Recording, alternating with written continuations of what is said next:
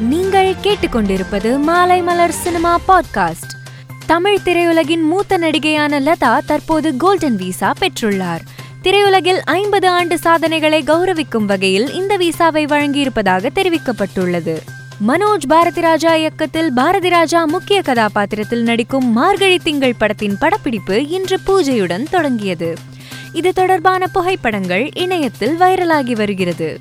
Chennai Super Kings Gujarat Titans அணிக்கு இடையேயான போட்டியின் போது தோனி மைதானத்திற்குள் வரும்போது கொல்ல காண்டில இருக்கேன் கொல்லாம விட மாட்டேன் என்ற டயலாகுடன் கபாலி திரைப்படத்தில் அருண் ராஜா காமராஜ் பாடிய நெருப்புடா நெருங்குடா என்ற பாடல் ஒலித்து மைதானம் முழுவதும் பெரும் அதிர்வை ஏற்படுத்தியது.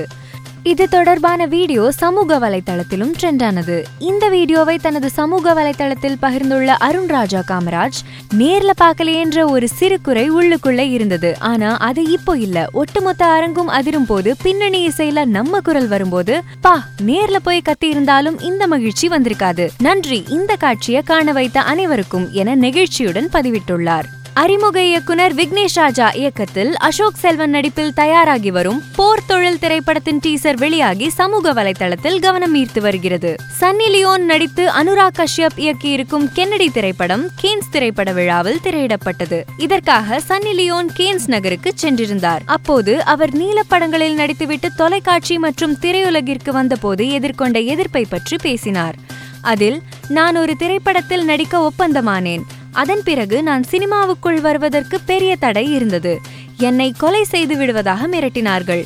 தொடர்ந்து எனக்கு மிரட்டல்கள் வந்தன என்று கூறினார்.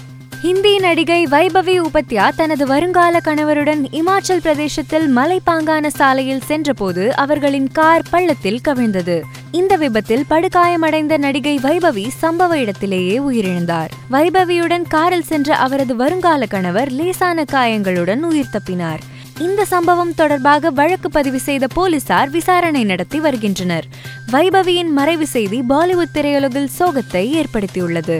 மேலும் செய்திகளை தெரிந்து கொள்ள மாலைமலர் டாட் காமை பாருங்கள்.